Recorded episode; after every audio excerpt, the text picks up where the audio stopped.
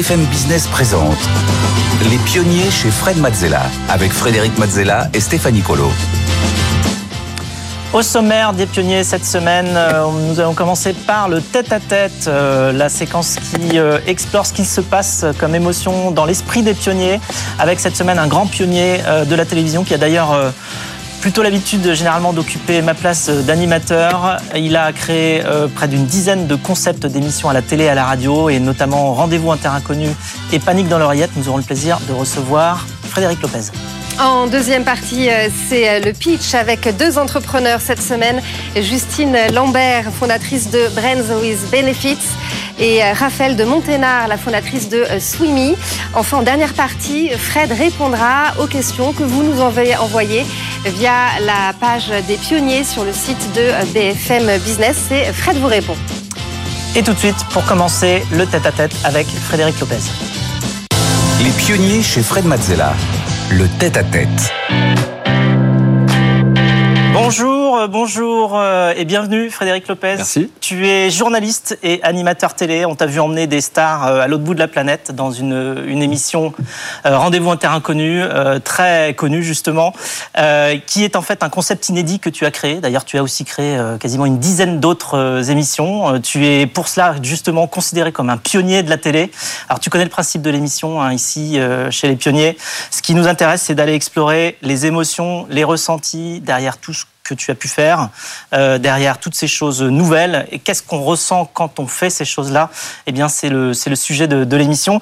Alors, on va... Euh, on va commencer par, euh, bah, tout simplement, par là où tu es né. Donc, tu es né à Pau en 1967. Et est-ce que tu peux nous dire quelques mots sur ton enfance À quoi elle ressemblait?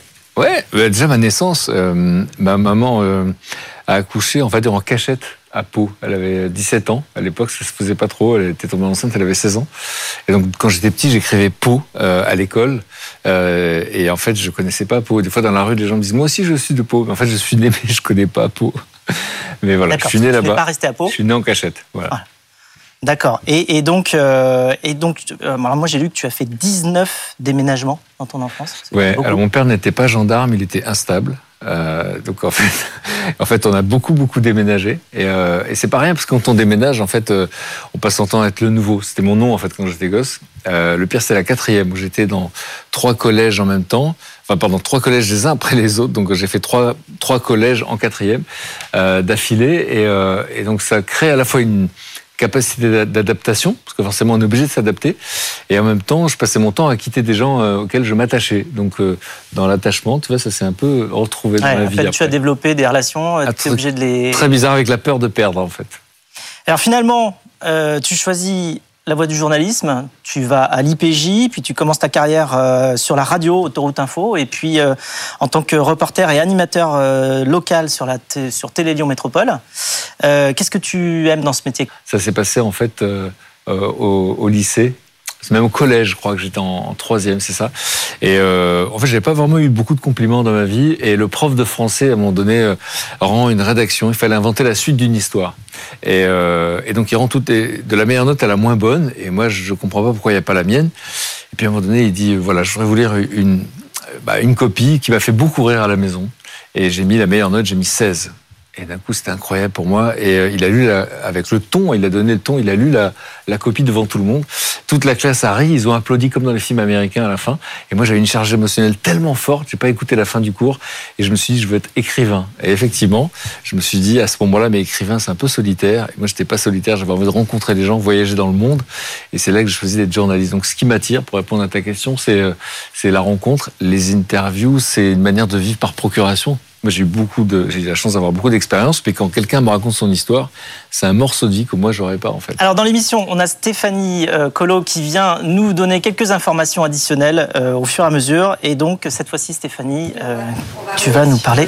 Le, parcours de journaliste hein, de Frédéric Lopez, parce que votre première création, elle remonte à 1994. Vous réalisez alors un reportage pour Zone Interdite sur M6 intitulé Créateur de rêves. Ce 52 minutes s'intéresse aux photos photographes de mode qui ont rendu célèbres les, top modèles de l'époque. Et vous avez alors 23 ans et c'est finalement un, tout nouveau monde hein, qui, s'offre à vous. C'est incroyable parce qu'on était à Télé Métropole, une télé locale, et on était en train de faire un footing avec un, pote à moi qui s'appelle Christophe Quin, qui est devenu grand reporter, qui est un des plus grands reporters de guerre à France, à France Télévisions, à France 2. Et à l'époque, évidemment, il rêvait euh, d'autres choses. Il m'a dit, mais pourquoi on ferait pas un reportage pour Zone Interdite ou, ou pour, euh, pour Envoyé Spécial? Et en fait, moi, je cherchais une idée comme ça. Donc, tu as créé l'opportunité. Et j'avais fait de la photo, en fait. Et, euh, et je me suis dit, mais il y a un univers que je connais bien. Les top modèles étaient inaccessibles à l'époque. On est en 94, donc les stars, c'était Cindy Crawford, Naomi Campbell. Elle demandait 400 000 francs, en francs à l'époque, euh, pour une interview. Et je me suis dit, tiens, et si on interviewait les photographes qui ont fait d'elles des stars? Et peut-être qu'elles elles diront oui par gratitude et puis par jalousie, parce qu'une fois qu'on en a une, l'autre, elle a envie d'être dans le sujet. Donc la, la jalousie et la gratitude, c'est des sentiments humains auxquels euh, je crois. Et c'est comme ça que j'ai pu faire ce reportage qui a été vu dans le monde entier. Et c'était finalement une expérience qui m'a montré que qu'on pouvait rêver. En fait, grâce à mon pote Christophe Quin, que j'ai pu rêver, ça s'est réalisé. Et pour les gosses qu'on était, c'était incroyable de passer à la zone interdite. Et juste après, donc tu présentes euh, avec Guillaume Durand le magazine de l'information et tu pars en tant que reporter cette fois à Belfast et à Beyrouth. Euh, ça t'a plu d'aller sur le terrain, justement, là, faire le reporter Ouais, sur alors moi je suis pas, je suis pas un, je suis pas un reporter de guerre. En fait, LMI, c'est vrai que c'est marqué partout sur, Wikipédia que je l'ai présenté. Non, c'est Guillaume Durand qui présentait. Moi, j'étais reporter et j'étais euh, à Beyrouth et je me souviens que j'étais parti avec un, reporter qui avait l'habitude de ce zone de conflit.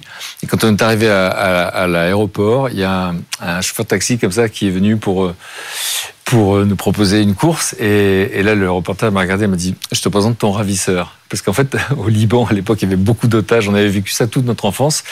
Et euh, voilà. Et j'étais pas très, très doué pour, pour ce genre de choses, pour les reportages de guerre. Parce qu'en fait, quand il y avait des tirs, par exemple, j'entendais des, des ta ta ta ta ta ta. Moi, j'étais dans la rue et les gens me montraient le ciel. Je filmais le ciel. Alors qu'évidemment, la base, c'est de filmer les gens qui montrent le ciel, pas le ciel. Et donc, j'étais pas fait pour ça. Mais ce qui est fou, c'est qu'on voit comment on s'habitue à ce genre de situation parce que j'étais terrorisé les premiers jours. Et après, j'étais en montage et mon nez, ça pétait, il n'y a plus d'électricité. Je disais, on est bombardé, c'est ça? Et j'ai vu comment le cerveau humain s'adaptait, en fait. Comment je voyais des rues qui se vidaient euh, dès qu'il y avait un bombardement. Et puis d'un seul coup, tac, ça, les gens revenaient au balcon. Il n'y avait pas de rambarde. Il y avait des femmes qui donnaient le sein aux enfants. Et j'ai vu la capacité d'adaptation de l'être humain.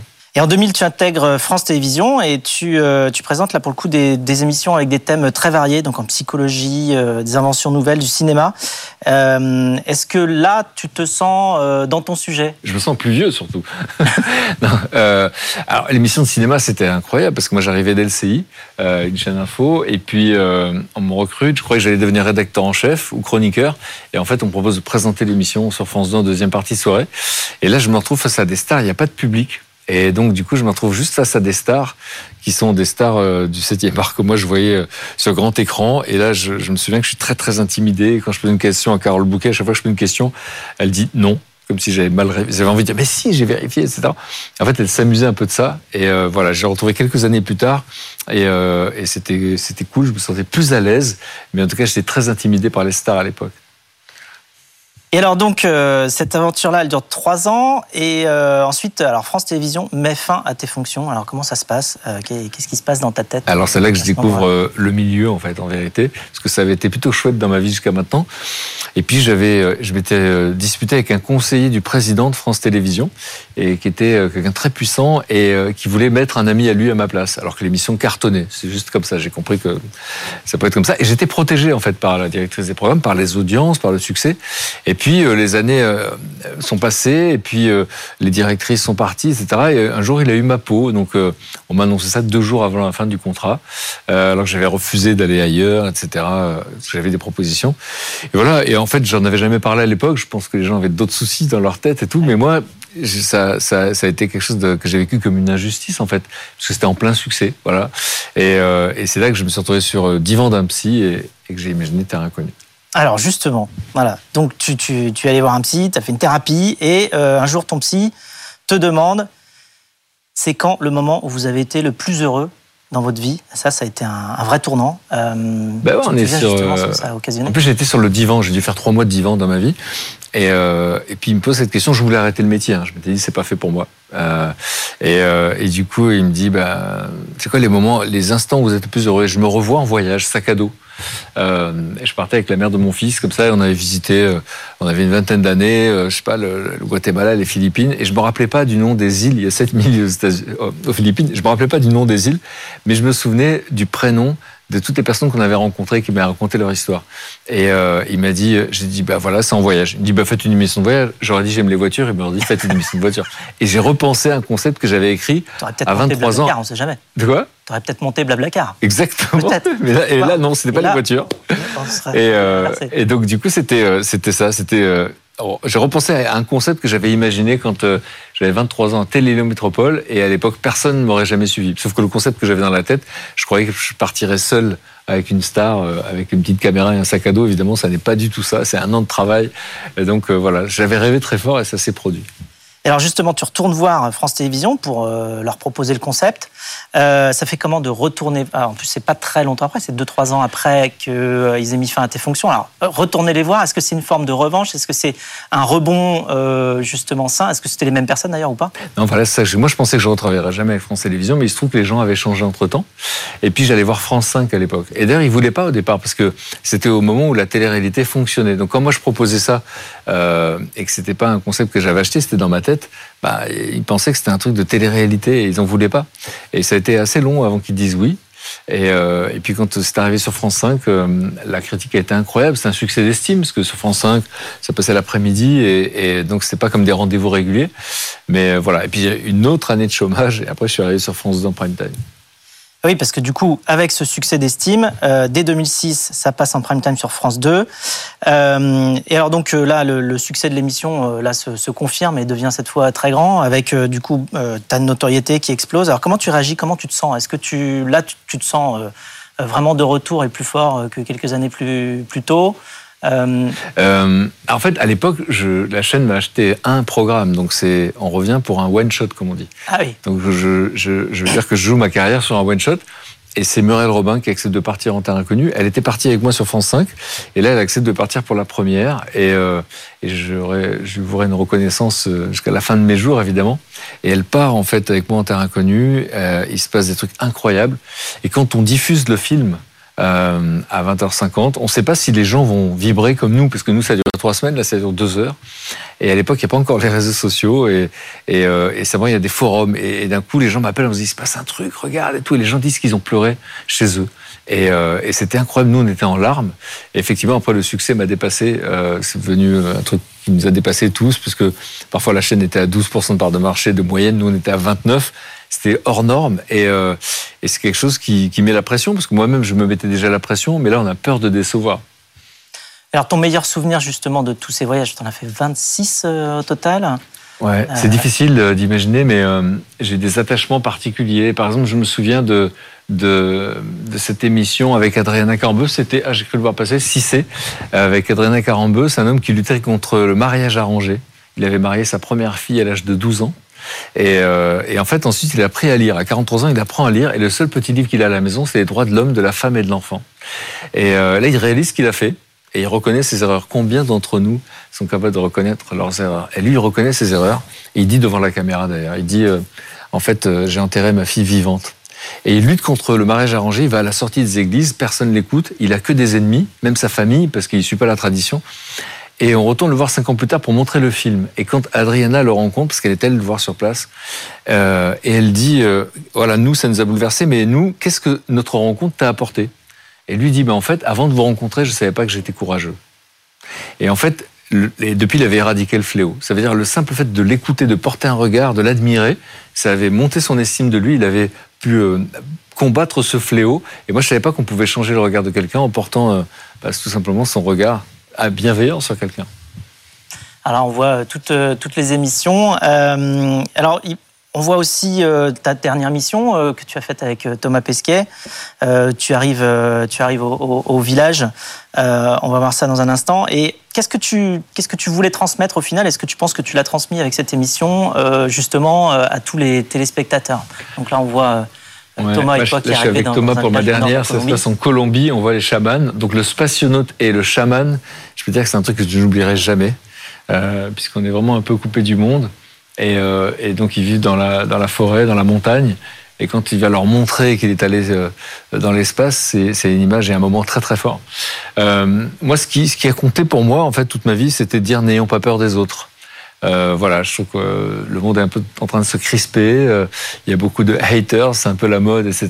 Et, euh, et, on a une représentation du monde souvent qui est dangereuse, alors qu'en fait il se passe des choses incroyables et qu'il y a des gens formidables. Et voilà. Et je crois que même de manière plus profonde, je crois que j'ai été chercher la bonté au bout du monde. Voilà, au fond, c'est de montrer que les hommes sont les mêmes, euh, qu'ils soient au-delà du cercle polaire, dans la jungle, au-delà de ou dans l'Himalaya ou dans le désert c'est les mêmes êtres humains avec les mêmes peurs, les mêmes, euh, les mêmes, euh, les mêmes joies, etc. Il y a une forme d'universalité.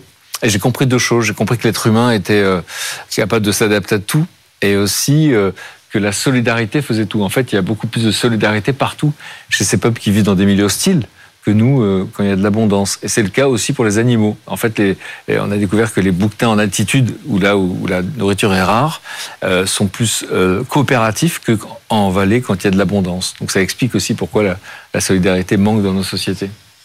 C'est sûr, en rencontrant un spationaute et un chaman, tu, tu fais le grand écart. c'est incroyable. Et donc, c'était un concept que tu as créé, hein, je, je, le redis, c'est quand même un concept d'émission créé, ce qui est vraiment pas courant en fait euh, à la télé, on se rend pas compte, mais souvent c'est des concepts qui sont importés d'autres pays, qui ont déjà marché ailleurs et qu'on décline euh, en France. Mais alors tu en as créé d'autres, toi tu as créé une dizaine de concepts, dont euh, Panique dans l'oreillette sur France 2 en 2008, Au bout de mes rêves à la radio en 2011, Leur secret de bonheur et La parenthèse inattendue sur France 2, etc. comment tu arrives Alors là, tu nous as expliqué un petit peu que c'était pas facile, mais comment tu arrives à ce qu'on te dise oui quand tu arrives avec quelque chose de nouveau? As même pas, Souvent, tu n'as même pas encore de pilote tu, dois faire financer justement la première émission. Euh, c'est quoi bah, Tu sais, il y a cette phrase qui dit euh, c'est parce qu'il ne savait pas que c'était impossible qu'il l'a fait.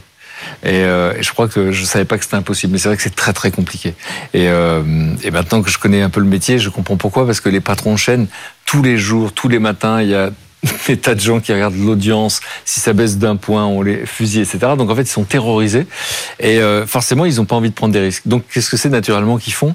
Bah, C'est d'acheter un concept qui est marché dans 40 pays euh, que ce soit euh, The Voice, que ce soit Danse avec les stars, ça a marché partout. Donc euh, la personne qui vient voir la chaîne lui montre non seulement le concept, ben, ça existe, voici les images, et lui montre les audiences qui ont déjà existé.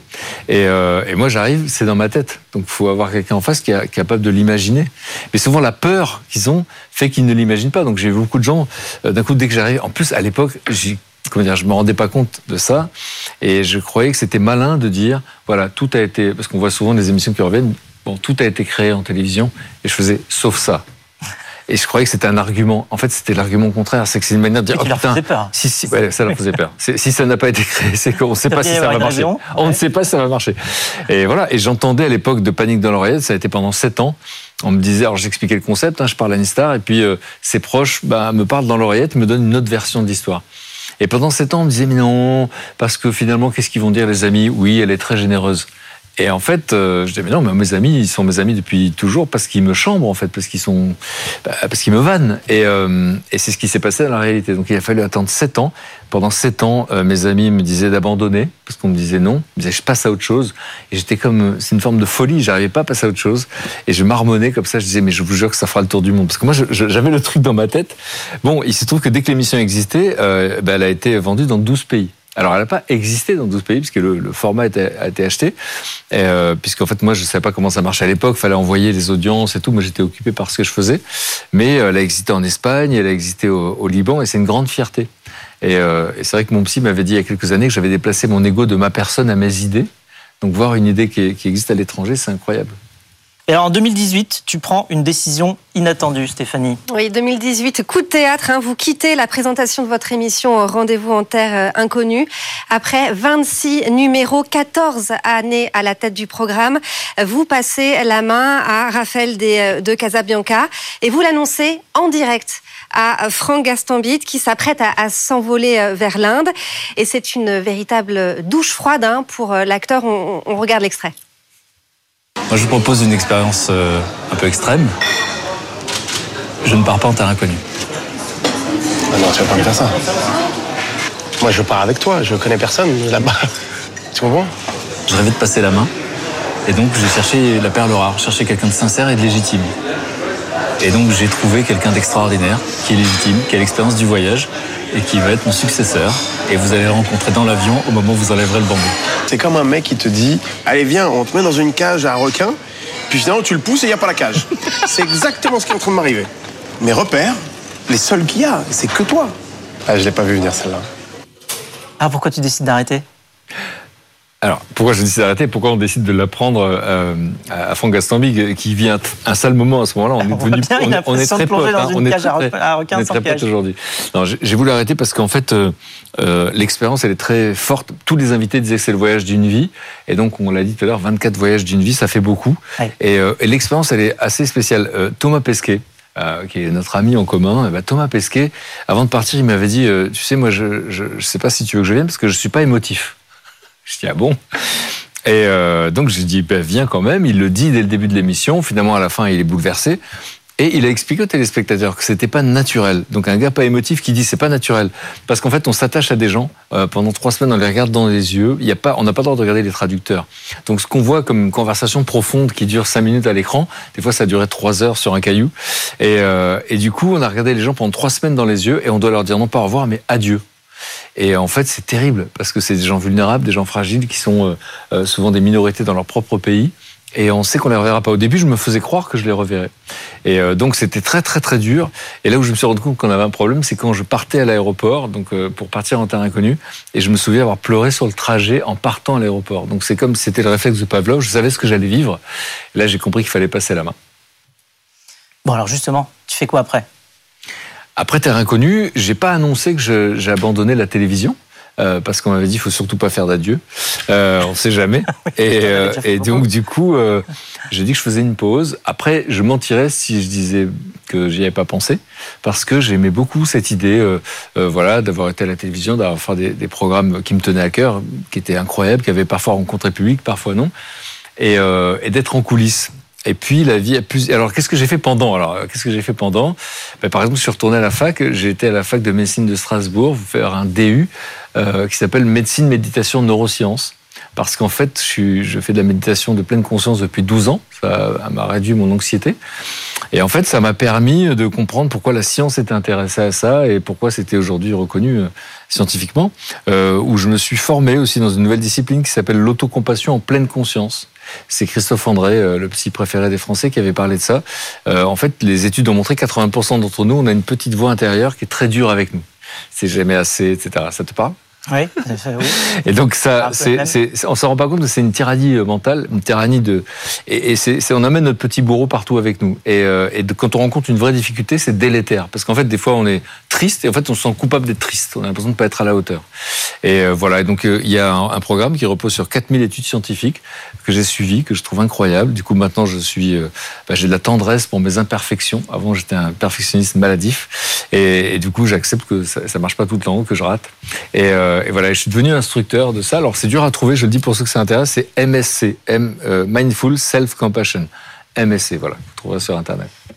Et donc, suite à cela, et même en même temps, tu reviens avec une nouvelle émission qui s'appelle Un dimanche à la campagne. Donc, tu emmènes euh, des personnalités en pleine nature pendant 1h30, enfin à 1h30 de Paris. Tu confisques les téléphones. Ça dure, euh, ça dure combien de temps? Alors, euh, ça dure 1h30 à l'antenne. En fait, on reste 24 heures ensemble. Et, euh, et c'est très, très, très inspiré de la parenthèse inattendue. hein. On aurait pu l'appeler la parenthèse inattendue. Ce que j'ai fait il y a regarder 10 un ans. extrait, justement. T'es pas du matin, toi? Je suis, moi, je suis une grosse dormeuse. Une journée où t'as rien de prévu. Tu te lèves à quelle heure Ah ben, je me lève quand même à 8 heures. Je suis obligée. Attends, les, les enfants, les, les animaux, là.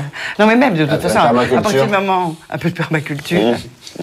Ça me fout de ma gueule dès le matin.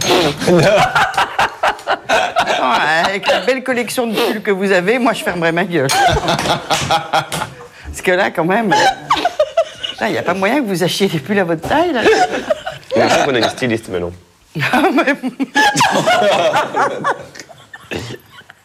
La personne est payée pour ça.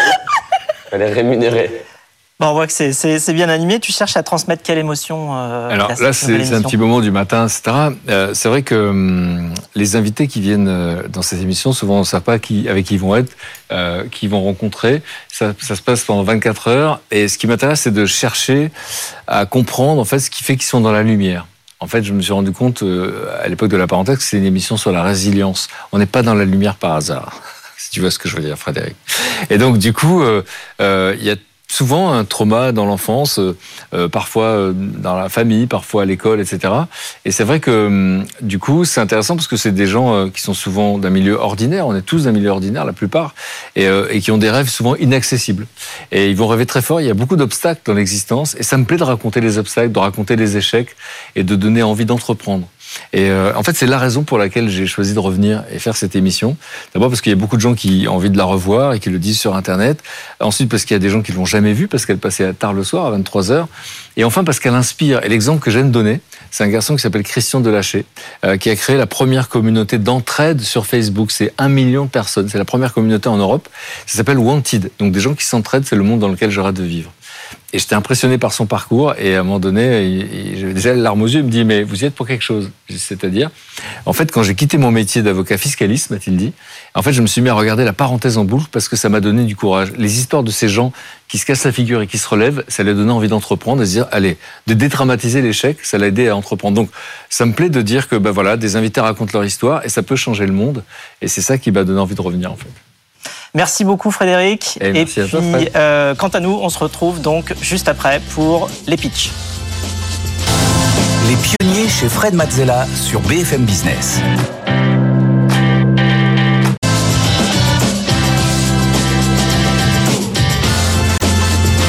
BFM Business présente Les pionniers chez Fred Mazzella avec Frédéric Mazzella et Stéphanie Colo. Les pionniers, on continue avec euh, la séquence du pitch euh, avec Stéphanie et Eric Salomon qui nous a rejoint, fondateur de Time to Pitch et spécialiste de prise de parole. Eric, chaque semaine nous recevons des pitchers. Ça peut, ça pourrait aussi être vous. Vous pouvez candidater. Il suffit de vous inscrire directement sur le site de l'émission Les Pionniers sur BFM Business ou bien de scanner le QR code qui s'affiche à votre écran. Stéphanie. Et on commence tout de suite, euh, Frédéric et Eric, avec euh, Justine Lambert. On reçoit tout de suite Justine Lambert, fondatrice de Brands with Benefits. Euh, Bonjour Justine. Justine, on vous attend. Installez-vous. Euh, soyez la bienvenue. Vous venez nous présenter euh, Brands with Benefits. Oui. Euh, C'est une communauté d'entraide entre euh, entrepreneurs.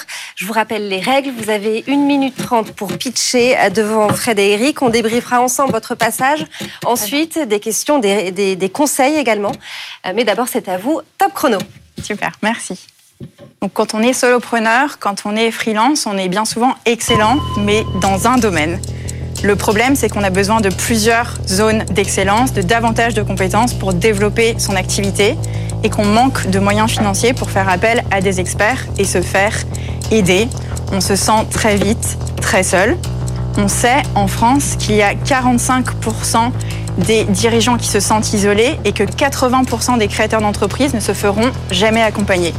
Donc pour ces chefs d'entreprise qui vont se retrouver seuls face à leur prise de décision stratégique, le one-man show pourrait s'arrêter.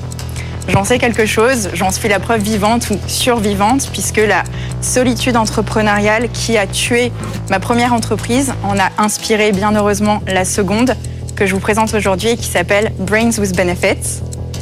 Brains with Benefits est la première communauté business d'entraide et de brainstorming entre entrepreneurs complémentaires. Donc je fonctionne comme un matchmaker des célibataires de l'entrepreneuriat. Je rassemble ces solopreneurs, ces freelances, d'après la complémentarité de leurs compétences et je leur prête des cerveaux en plus, Brains with Benefits. Je leur donne accès à des compétences business qu'ils n'ont pas. Aujourd'hui, Brains with Benefits, c'est 300 problématiques solutionnées par les membres de la communauté, 50 profils très variés, des entrepreneurs qui n'ont rien à voir, mais tout à s'apprendre. Merci beaucoup, Justine. Justine Lambert euh, pour Brands with euh, Benefits. Fred, est-ce que tu as des questions pour Justine? Oui, euh, alors j'ai des questions. Comment ça se passe au niveau de bah, tout simplement de la tarification? C'est un abonnement ou bien c'est à la mise en relation ou bien c'est à la question? Euh, Comment entre entrepreneurs on, on s'aide? Et puis bah, j'imagine qu'il voilà, il faut quand même euh, manger au milieu. Donc euh, comment ça se passe pour C'est sur abonnement. Le business model est sur abonnement. C'est 89 euros par mois pour un abonnement à l'année avec les sessions de brainstorming et juste l'accès à la plateforme digitale de partage de ressources est à 20 euros par mois. Donc selon le niveau d'avancement et le niveau de budget des entrepreneurs. Soit ils rentrent dans un groupe de travail avec des entrepreneurs complémentaires euh, à eux-mêmes et donc ils font partie des groupes de travail pour 89 euros par mois, ou sinon ils ont juste accès à ce partage de ressources sur une plateforme digitale pour 20 euros par mois. On a deux prix de deux abonnements. Alors, c'est seulement en France aujourd'hui? Oui. Oui. Euh, et donc, c'est une marque euh, qui, qui, a un nom quand même euh, très anglais, on va Mhm. dire. Euh, Brains with Benefits. Euh, pourquoi Est-ce que c'est justement pour se préparer à l'international? Et si oui, pourquoi ne pas y aller tout de suite, Franco Ouvrir à tout Puisque, mine de rien, bon, il y a beaucoup d'entrepreneurs, mais c'est pas non plus euh, une, communauté très très grande. Donc, vaut mieux aller chercher peut-être aussi de l'expérience, y compris dans d'autres pays. Et puis, euh, euh, faire fructifier la possibilité d'avoir des entrepreneurs justement un peu plus larges et internationaux qui peuvent venir en conseiller, y compris des Français et l'inverse également. Bien sûr. Alors le nom est anglais parce qu'il m'est venu en anglais. J'ai travaillé aux États-Unis pendant cinq ans, donc ça explique peut-être l'inspiration. Mais en tout cas, pour la partie internationale, c'est c'est au programme. J'avais justement fait quelques groupes de travail en anglais avec des entrepreneurs euh, internationaux aux États-Unis, en Italie, dans plusieurs pays. Euh, c'est une petite équipe pour l'instant, donc on a recentré les forces sur des groupes de travail et sur de l'entraide en français pour la partie création de contenu et de valeur ajoutée, mais avec un objectif euh, international, comme vous l'avez justement souligné. Eric, peut-être ton, re- ton ressenti après le, le pitch de Justine? Justine, bravo. Mon ressenti, il est plutôt excellent. Euh, et c'est bon. Mon job à moi, c'est de dire euh, ce qui est bien, mais aussi de dire ce qu'on pourrait améliorer de mon point de vue. Euh, alors d'abord, ce qui est bien, et merci pour ça, c'est très bien construit. Euh, tu donnes tout de suite le sens, ce qui fait que du coup, on a envie d'y aller parce qu'on comprend à quoi ça sert. Ça, c'est vachement bien. Après, il y a des mots. où on- bah, ah, pardon, c'est de l'anglais. Je suis désolé, mais matchmaker. Du coup, on comprend matchmaker. Et puis, il y a quelque chose que j'ai trouvé vraiment très très bien également, c'est l'étymologie du nom. Euh, dans une émission précédente, euh, Fred nous a expliqué d'où venait Blablacar. J'avais trouvé ça absolument euh, passionnant. Et tu viens un peu de faire la même chose. Brains with Benefits, on vous apporte des cerveaux en plus et vous allez en bénéficier. On comprend très très bien aussi. Je trouve que ils n'ont rien à voir, mais ils ont tout à s'apprendre. C'est vraiment quelque chose qui, est, qui marque aussi à la fin. Bon, comment on peut améliorer maintenant? Parce que là, c'est très bien, tout ça, C'est c'est formidable. oui, bien C'est sûr. comment on peut faire mieux On peut faire mieux sur, à mon avis, deux, deux sujets. Premier sujet, le démarrage. Tu nous fais le constat, c'est intelligent, ça manque de punch. Ok. Si tu commençais en disant le solo entrepreneur est seul, t'as planté ton drapeau. Et après, tu me dis ce qui en découle. Mais en fait, ça me fait le titre. Il faut que tu, tu commences ton pitch comme, euh, comme un journaliste va faire euh, la manchette de, de son journal pour que ça donne envie de le lire. Donc, il faut que tu me donnes envie de t'écouter. Ça, c'est le premier point. Et puis, c'est c'est engagé, c'est souriant. Peut-être qu'il faudrait que de temps en temps, il y ait des mots qui ressortent plus, tu mettes plus de force quand tu les dis. Et ça sera encore mieux. Ok. Mais bravo quand même. Merci beaucoup. Fred, est-ce que tu as des conseils à donner à Justine peut-être? Euh, oui, alors très souvent, je, un, des conseils que je, donne régulièrement quand même quand on crée une société, c'est d'être plusieurs. Alors, donc, comme là, c'est euh, un service qui est fait pour les solo entrepreneurs. euh, bah, est-ce que vous conseillez, euh, est-ce que tu conseilles assez vite justement aux solo entrepreneurs qui viennent sur le service de justement pas rester seuls? Ben, ça dépend. Parce que c'est euh, dur quand même de créer une société tout seul. Ouais, c'est dur, mais ça dépend finalement des- de, de l'objectif de la personne. Il va y avoir un freelance qui va pouvoir chercher à rentabiliser son activité, qui va pas forcément avoir besoin d'une autre personne, mais qui va juste chercher euh, les bons, les bonnes astuces business pour euh, scaler son activité et la faire grandir. Et puis il y a d'autres profils qui vont avoir des besoins très précis en termes de compétences et qui, au lieu de chercher à s'améliorer en permanence sur un sujet, vont avoir intérêt à s'associer avec quelqu'un qui a cette compétence. Donc ça dépend finalement euh, bah, de- du cas de la personne, puisque j'ai à la fois les solopreneurs et à la fois les freelances, et euh, de d'où ils en sont dans leur euh, parcours entrepreneurial. Merci beaucoup Justine. Justine Lambert, fondatrice de Brands with Benefits. Merci beaucoup, Justine. Merci Fred. Merci Justine. Merci beaucoup. Fred, est-ce que c'est le genre de communauté à laquelle tu aurais pu faire euh, appel Complètement. quand tu as créé Blablacar Complètement, parce que le, la problématique de la solitude face aux problèmes qu'on Ouais. rencontre en tant qu'entrepreneur, elle est réelle, elle est complète. Euh, donc, on peut, le, on peut le résoudre de différentes manières quand on a la chance d'être dans un endroit où il y a, en fait, euh, géographiquement parlant, pas mal d'entrepreneurs. On peut aller de temps en temps à des réunions, des sortes de, euh, de, de réunions d'entrepreneurs qui peuvent être organisées soit par, euh, alors maintenant il y a tout, tout, ce qui va être les French Tech locales ou euh, différentes, euh, différents clubs. Euh, mais euh, c'est toujours mieux d'avoir accès à plus aussi, et surtout des entrepreneurs qui peuvent avoir les mêmes problématiques que nous.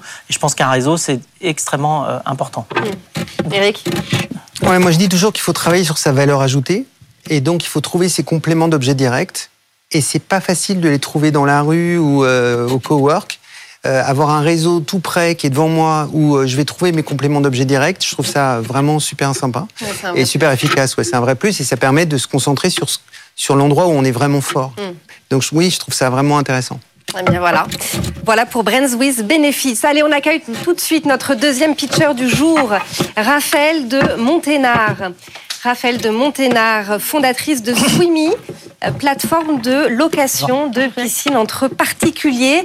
Vous avez 1 minute 30 pour euh, pitcher devant Fred et Eric. Raphaël, on va débriefer ensemble euh, ensuite votre, votre passage. Mais d'abord, c'est à vous, 1 minute 30, top chrono. Merci. Eh bien, je vais commencer par une histoire. Et donc, il y a sept ans, j'étais autour d'une piscine avec une amie. Et, nous nous sommes rendus compte que les piscines euh, autour de nous n'étaient pas occupées. Et du coup, je me suis dit, mais en fait, ce serait vraiment super de pouvoir euh, créer une plateforme, un service qui puisse référencer euh, toutes ces piscines qui ne sont pas occupées. Et c'est comme cela que Swimmy est né, donc il y a sept ans. J'ai donc démarré en juillet 2017 toute seule. Euh, on n'avait aucune piscine, aucun utilisateur.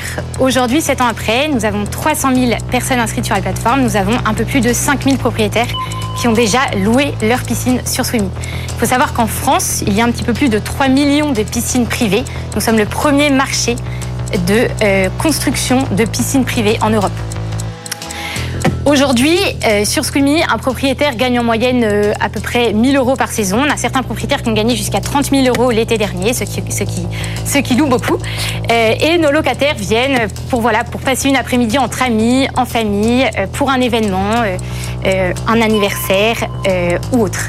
Voilà, aujourd'hui nous sommes présents en France et en Espagne et nous souhaitons bien sûr continuer à nous développer. Et donc d'ailleurs pour cela nous, sommes en train d'engager une nouvelle levée de fonds de 2 millions d'euros. Voilà, donc euh, nous avons aussi euh, besoin de vous pour euh, cette nouvelle levée de fonds. Et voilà, donc euh, je vous remercie beaucoup de m'avoir écouté, Swimmy, hein, le, le mot euh, blablacar de la piscine. Et voilà, très heureux d'être sur BFM Business. Merci beaucoup Raphaël de Monténard pour euh, Swimmy. Euh, Fred, on commence avec tes questions Raphaël. Alors, merci beaucoup. Le blablacar de la piscine, c'est quand même assez, euh, assez marrant. Euh, effectivement, c'est un peu ça. Alors, j'ai quand même une première question. Est-ce que les voisins des propriétaires de piscines qui louent leur piscine à des gens donc, qui viennent juste pour. euh, ça fait du bruit une piscine quand même. Qui viennent juste pour louer la piscine, sont contents? Comment vous faites pour gérer le- les voisins? Honnêtement, euh, on a eu quelques plaintes, c'est vrai, euh, bah, on- à l'amiable. En fait, on, tout simplement, euh, parfois, on, on- on appelle le propriétaire pour lui demander de, voilà, de faire attention parce que certains voisins se sont plaints. Euh, Nous, vraiment, l'idée, c'est quand même que ça se passe bien euh, avec le Il est là voisinage. ou pas le propriétaire quand les gens Oui. qui louent la piscine Oui, oui, oui, souvent, la plupart du temps, en fait, il est là. C'est plutôt des propriétaires en résidence principale, même si on commence aussi à accueillir des propriétaires en résidence secondaire. Euh, mais la plupart du temps, c'est plutôt des propriétaires en résidence principale. Alors, comment vous les démarchez justement les propriétaires de piscine Vous les trouvez comment? Ou vous utilisez, euh, je sais pas, euh, Google Earth, vous regardez avec la carte satellite, vous dites ah là il y a une piscine donc euh, je vais les voir. Comment ça se passe? Non, je faisais une blague tout à l'heure, je disais qu'on envoyait un grand cadeau dans la piscine du haut du ciel. Euh, mais non, non, on fait pas ça. Euh, avec des flyers Squimby à l'intérieur. Non, non, on, a eu beaucoup de bouche à oreille. Euh, on a fait beaucoup de médias, beaucoup de passages médias, beaucoup de bouche à oreille. On a fait pas mal d'acquisitions digitales aussi. Euh, et voilà, pour l'instant, c'est comme ça. On va peut-être faire aussi un petit peu de commercial terrain, euh, parce qu'aujourd'hui, on a besoin notamment de propriétaires euh, dans des lieux un petit peu plus ciblés, notamment autour de Paris, Lyon, Marseille, puisque nos paniers moyens autour de ces villes-là sont un petit peu plus élevés. Alors, qu'est-ce qui fait votre différence par rapport à d'autres euh, plateformes justement qui proposent euh, un peu la même chose? Alors, en moins bien, j'imagine, mais pourquoi? Oui, alors c'est moins bien pour être tout à fait transparente, il n'y a pas beaucoup de plateformes qui font aujourd'hui que de la piscine euh, en France. Euh, donc globalement, il y a, il y a nous. Euh, et il y a d'autres plateformes mais qui font d'autres choses, comme par exemple un petit peu plus d'événementiel ou un petit peu plus de, de ou, ou louer que le jardin, par exemple, sans la piscine. Euh, voilà. Aujourd'hui, euh, nous en fait, on on est vraiment très axé euh, peut-être euh, euh, petit groupe. Donc euh, la moyenne des personnes qui viennent sur se baigner pour, chez- dans une piscine, c'est à peu près quatre personnes. Et nous, ce qu'on espère, c'est aussi développer justement toute cette partie événement. Euh, donc l'anniversaire, le- le- le- l'enterrement de vie de célibataire, le, Alors, qu'est-ce qui empêche un Airbnb euh, de- d'aller demain rajouter l'option euh, je veux pas euh, Juste, je- oui, je- un je- appartement mais une piscine? Bah pas grand chose. Hein. Alors, Donc comment vous ferez ce jour-là? Vous bah, allez vous dire non, bah, parce c'est pas que- grave, nous on va faire aussi les Non, non. appartements. Parce Ah, que je pense, mais euh, que Airbnb me contacte avec plaisir. euh, je pense qu'Airbnb, pour l'instant, a un petit peu autre chose à penser. euh, Mmh. Qu'on est euh, de façon très humble, hein, qu'on est encore un peu petit pour eux. On a, on a un, un marché un peu petit, même si on fait déjà 2 millions de volumes, donc c'est pas, c'est pas rien. Mais je, je pense que pour l'instant, ils pensent un peu autre chose. Et si le jour où ils veulent, ils veulent pénétrer ce marché, bah, faut pas hésiter à nous appeler. D'accord. On va, on va mettre le numéro de téléphone. Voilà, euh, ouais. je peux le donner. Hein. En tout cas, vous n'êtes pas fermé, Raphaël, on, on le voit. Euh, Eric, quel est ton ressenti sur le, speech, le pitch de, de Raphaël? Bah, Raphaël est prête à lever de l'argent. Euh, on sent que ça y est, t'es, t'es dedans. Euh, bah, Soumis, c'est punchy. Hein. C'est-à-dire, euh, c'est clair, tu, t'es- tu vas vraiment vers nous et ça se sent et ça donne envie et bravo pour ça. Et c'est agréable. Qu'est-ce qu'on peut faire pour faire mieux? Au niveau du pitch, bien sûr. Euh, la première chose, euh, ça c'est vraiment un détail, débarrasse-toi de je vais commencer par vous raconter une histoire. Mm. Ça, tu l'effaces, et tu Mm. commences directement par l'histoire. J'étais OK. Il y a sept ans, j'étais avec une amie au bord d'une piscine. Voilà. Ça- déjà, ça te fait gagner quelques secondes. Euh, et puis surtout, c'est plus direct. Moi, le sujet, c'est surtout qu'il y a beaucoup de chiffres. Mm. Et on sent que tu es vraiment dans la preuve. Et ça serait mieux d'être plus, je trouve, dans l'envie. Mm. Euh, au démarrage, tu dis, euh, ce serait bien. Mm. Moi, je, je- je me disais, euh, ça, si, si tu, je le faisais avec toi, ça paierait l'entretien de ma piscine, par exemple. Hum Tu vois, c'est pas juste pour gagner de l'argent, ça paye l'entretien de ma piscine. Soudain, ça devient une équation qui est beaucoup plus logique et à la fin, c'est pas juste regarder l'idée, c'est une bonne idée, et puis il y a plein de chiffres derrière, mais il y a une équation avec une, une forme de construction qui, qui fait que, on- bah oui, c'est une évidence. Mm. Et en fait, ce que je pense, c'est qu'il faut construire l'évidence. La deuxième chose, et j'en termine là, c'est euh, tu as fini par le blablacar, tu aurais pu commencer par le blablacar. Oui, et c'est vrai que j'y ai pensé. Je suis d'accord. En fait, j'y ai pensé, et j'y ai pensé, je me suis dit que ce serait une bonne conclusion aussi. Les deux étaient. Alors, oui. et tu sais pourquoi? Parce que l'impact que tu as eu, pas seulement sur notre ami Fred, mais l'impact que tu as eu avec ça, tu en aurais profité tout le long. Ouais. Donc je dis, vraiment, je le dis très souvent, commencez par la fin et Mhm. voyez ce que ça donne. Tu commences par la fin, tu avais cette bonne idée d'aller chercher Fred avec le blablacar euh, de la piscine, et en fait, la bonne impression que ça nous donne, ça se serait distillé tout le long du pitch. Hmm, Voilà. Et moins de chiffres. très bien, Choisis tes chiffres. super. Merci Voilà beaucoup. pour les Merci conseils d'Eric et de Fred. Merci, Merci, beaucoup, Raphaël. Raphaël. Raphaël de Montena, fondatrice de euh, Swimmy. Merci beaucoup, Eric. On, on te retrouve euh, la semaine prochaine. Euh, et si vous voulez venir euh, pitcher euh, également devant Fred et Eric, bah, vous pouvez. hein, Rendez-vous sur euh, la page des pionniers sur le site de BFM Business. Euh, vous pouvez aussi nous écrire à l'adresse lespionniers at bfmbusiness.fr. Un QR code s'affiche également sur votre écran. Et Fred, on reste ensemble pour la dernière partie de l'émission. Euh, C'est Fred vous répond. Les pionniers chez Fred Mazzella. Fred vous répond. On continue avec euh, vos questions. Chaque semaine, vous pouvez euh, me poser toutes les questions que vous voulez. Je suis là pour répondre sur votre activité, sur euh, l'écosystème des startups, sur l'entrepreneuriat, sur l'innovation, sur, je sais pas, des questions sur ce qui vous passe par la tête. Et je suis là pour y répondre. Et justement, pour poser vos questions, c'est très simple. hein. Ça se passe par écrit ou en format vidéo. Rendez-vous sur la page des pionniers de BFM Business. Vous pouvez également nous envoyer un mail, et vous avez également un QR code qui s'affiche sur votre écran. Et on commence tout de suite, Fred, avec la question de euh, Flavia. Faut-il être euh, obsédé par ses concurrents? Obsédé, c'est un peu fort. Euh, je pense que déjà il faut voir les concurrents comme euh, un bon signe. En fait, ça paraît euh, contradictoire, mais quand on a des concurrents, ça veut dire qu'on a potentiellement un marché. Ça veut dire qu'il y a un intérêt pour ce qu'on va construire et la solution qu'on est en train d'imaginer. Donc c'est déjà un bon signe. Ça veut dire que si on construit bien son activité, on va pouvoir trouver son marché. Au-delà de ça, ça veut dire qu'il y a d'autres gens qui réfléchissent au même problème. Donc en fait, euh, ils peuvent aussi avoir de très bonnes idées. Et donc dans ces cas-là, on a plusieurs cerveaux pour réfléchir aux problèmes qu'on adresse. Donc il faut surtout pas s'empêcher d'aller regarder la concurrence, d'aller regarder comment ils traitent le problème, comment ils le résolvent, et de, de s'en inspirer pour soi-même euh, non seulement prendre ben, euh, les bonnes idées qu'il peut y avoir chez les concurrents, mais aussi bah, de son côté venir rajouter ce qui manque. Euh, et donc de manière justement incrémentale, en complémentant ce qui existe et ce qu'on pense qui doit être fait, on arrive à construire généralement le meilleur produit. Donc ça c'est quand même très important. Alors après en plus maintenant aujourd'hui, on voit de plus en plus de sociétés dites euh, à mission, donc on est tous en train de travailler quand même ensemble sur la même mission. Et euh, donc euh, il peut y avoir aussi des formes de, collaboration, y compris entre concurrents. Enfin, en tout cas, il faut les connaître et il faut discuter avec eux. De toute hmm. façon, ce qui, ce qui déterminera le, succès ou, ou l'échec de la société, in fine, ça sera l'exécution que nous on y amène. Donc de toute manière, ça veut bien dire qu'il faut beaucoup travailler. Voilà pour la question de Flavia. On poursuit avec la question de Michael. Vous parlez souvent de l'importance des retours clients. Vous souvenez-vous d'un retour client qui vous a fait modifier votre produit en profondeur? Oui, alors plusieurs. Bon, déjà, euh, effectivement, euh, bon, moi j'ai quand même passé euh, des milliers d'appels téléphoniques et, de, et de à parler de covoiturage, à tel point que des fois dans des, des fois dans des covoiturages, au bout de, trois quarts d'heure, on me disait est-ce qu'on peut pas changer de sujet euh, Tu parles de covoiturage, qu'est-ce qui se passe?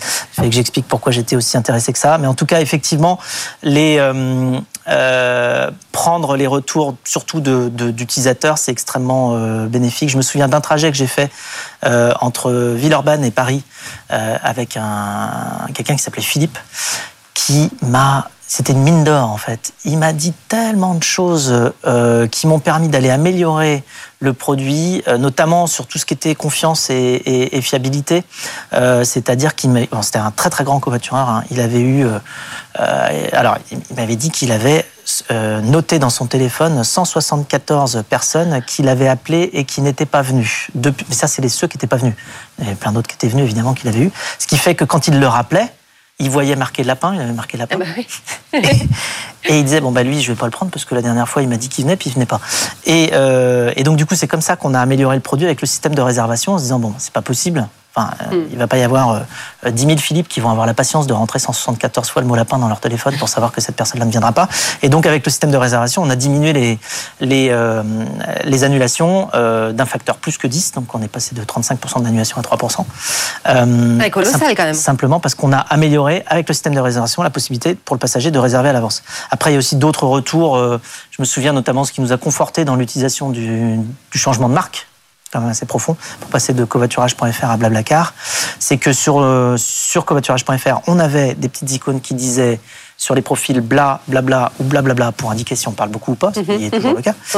Euh, et euh, j'avais eu plusieurs utilisateurs qui m'avaient dit qu'ils avaient utilisé un service de covoiturage, mais ne savaient plus lequel. Par contre, il y avait des petites icônes bla, blabla et blablabla sur le site, et ça, ça les avait beaucoup marqués. Et ils se souvenaient que de ça. Ils se souvenaient même plus qu'on s'appelait covoiturage.fr. Donc quand on a choisi Blablacar, je me suis dit, c'est bon, c'est quelque chose dont ils vont se souvenir. la marque était déjà forte, mmh. c'est clair.